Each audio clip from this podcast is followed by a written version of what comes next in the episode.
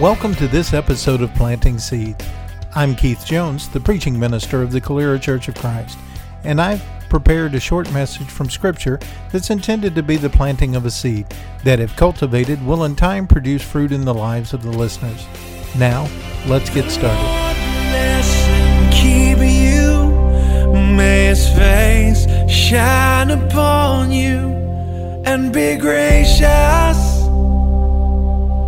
And give you peace. In today's episode, we'll be looking at a passage of Scripture from Mark chapter 11, beginning in verse 15.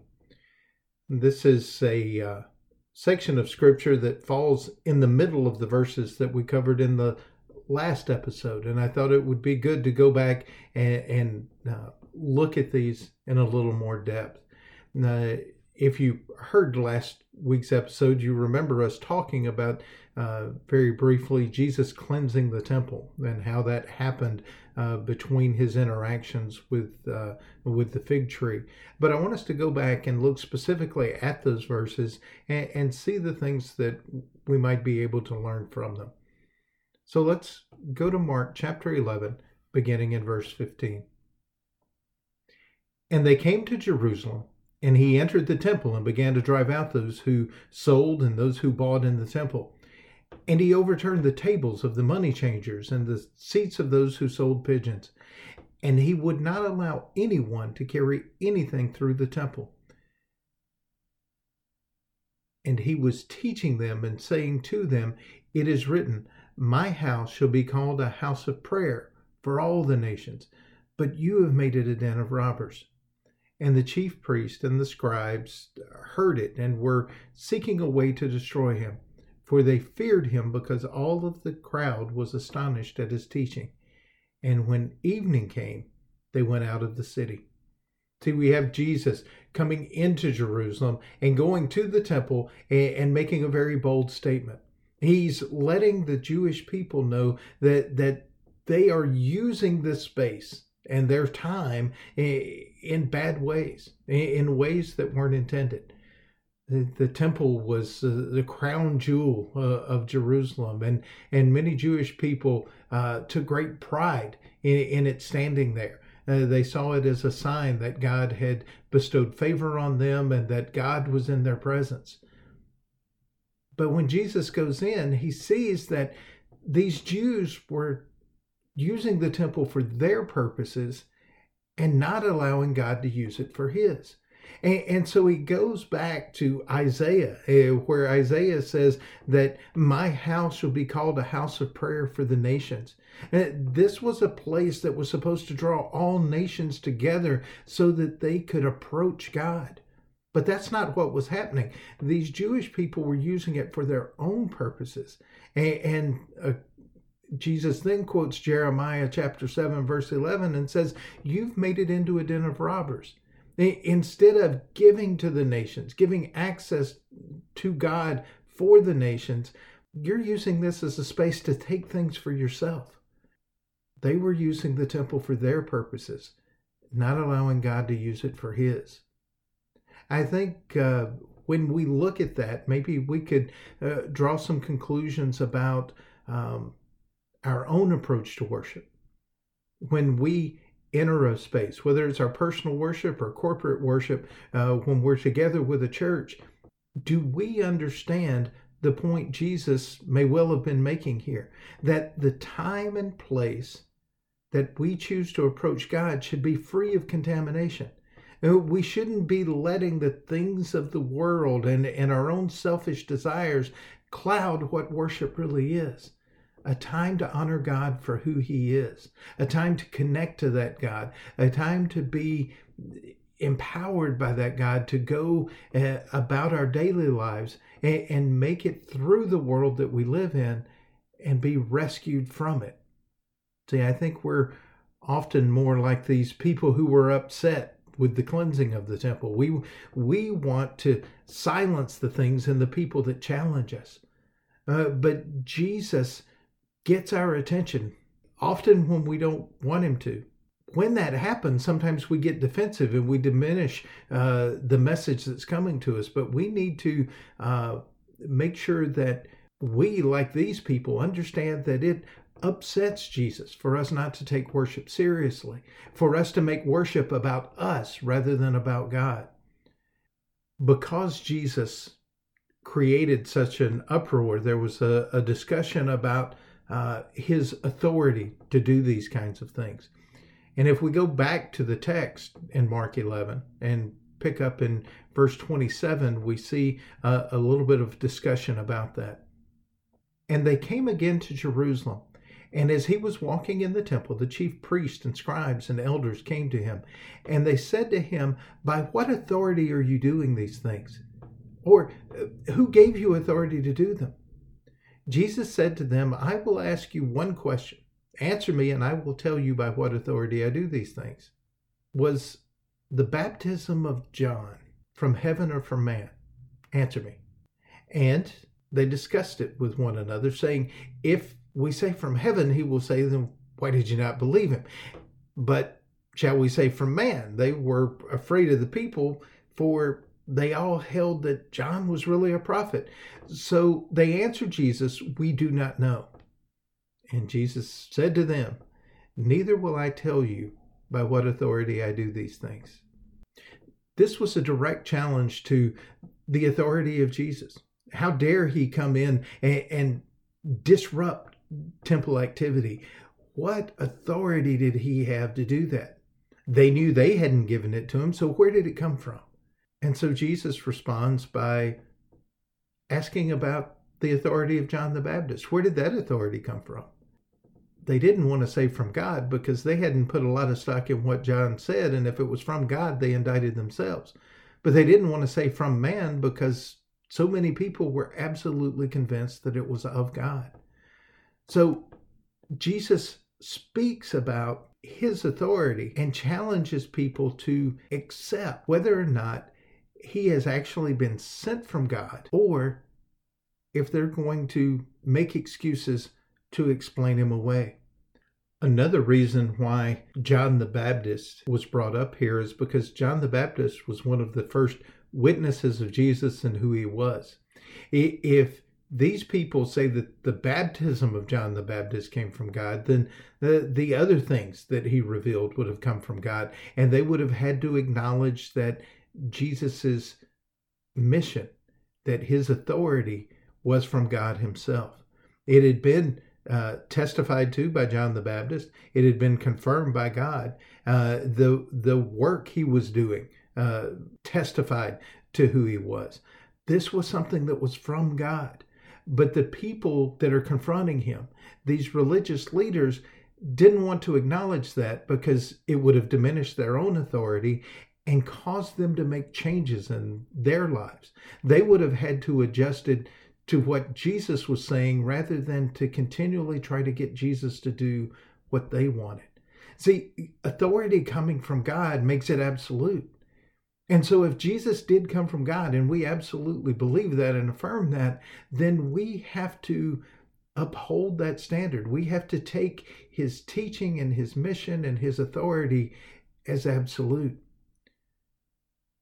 And so, Jesus challenges his disciples throughout scripture to embrace his authority and make it known to others.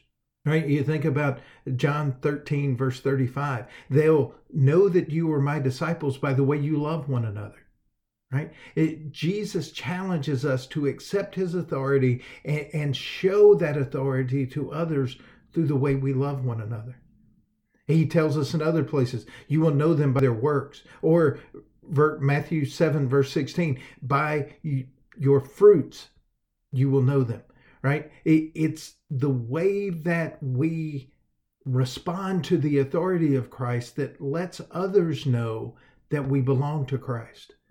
Jesus teaches us a lot about acting within his authority, teaching with his authority. And and one of the things that is very plain from scripture is that behavior that's not under God's authority are things like hatred and complaining and gossiping and laziness, holding grudges, being judgmental, pride, arrogance, these things, uh, we don't have Jesus's permission in any way to participate in those things. We don't have his authority to act on his behalf w- with those attitudes and with those behaviors. See, they don't further his purposes. Uh, to live in the authority of Jesus, to respond to the authority of Jesus, to acknowledge it, we have to realize that uh, we have a purpose and that purpose is to further his purposes, right? What we have is the authority of Christ to speak the truth in love, to be humble, to be caring, to be kind, forgiving, and patient. Christ said he wanted authority over everything that we do and say. Paul tells us this over and over again in his writings. Uh, a few places that he brings it out. Colossians chapter 3, verse 17. And whatever you do, in word or deed, do everything in the name of the Lord Jesus, giving thanks to God the Father through him. Right? It, Paul says, everything you do, whether it's what you're saying or, or the actions that you're involved in, all of those things have to be done in the name of the Lord Jesus. What does it mean to do something in the name of the Lord? Well, when we look at that Greek phrase and understand how it was used, what it is being uh, talked about here is furthering those purposes, uh, supporting or, or reinforcing uh, the authority of Jesus. Right? And, and, so when we speak for Christ, uh, we have a responsibility uh, for our whole lives to to embody those things and, and to be representative of those things so that they have the authority of Christ in them. Later on in that same chapter, uh, Paul says, Whatever you do, work heartily, as for the Lord and not for men. See, all of the things we're doing in our life as Christians, we should be doing for Jesus, not for other people, and certainly not for ourselves. And This was what the people in the temple were guilty of. They had come to the house of prayer and made it a den of thieves. Instead of bringing people to the mercy and grace of God, they were taking from the people things for their own benefit. Paul mentions in 1 Corinthians chapter 10 verse 31, so whether you eat or drink, whatever you do, do all to the glory of God. Right? Jesus wants to have absolute authority over our lives. That's what it means for him to be Lord. We discussed that in a previous episode. Uh, but here, this particular passage uh, says everything we do, everything should be for God's glory. I'm fond of uh, saying in, in my uh, church congregation that uh, even if we're brushing our teeth, we should do it for the glory of God. And every once in a while, I'll get a little pushback there. How in the world can you brush your teeth for God? What we need to understand is very often we don't have to change behaviors because so many of us have gotten rid of bad behaviors uh, as our response to the grace of God. We try not to do a lot of bad things, but maybe we don't give the things we do that aren't bad the, the force of God's glory. How then do we brush our teeth for the glory of God? Well, if I'm brushing my teeth so that I have a nice white smile, and when uh, when I smile at people, they notice me and they think I'm attractive, and that, those are all wrong purposes. Those are selfish.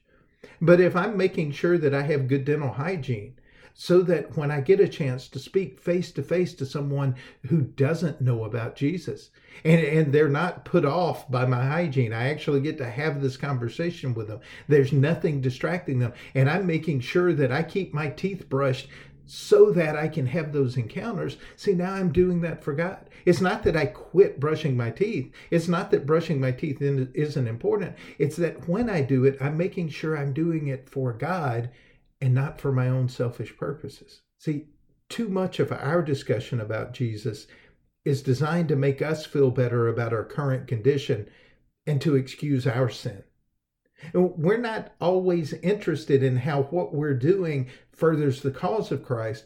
We're more interested in getting Christ to be okay with what we're doing, whether it helps his cause or not. Jesus certainly loves us. He loves us so deeply that he accepts us in whatever condition we're in, and he justifies us.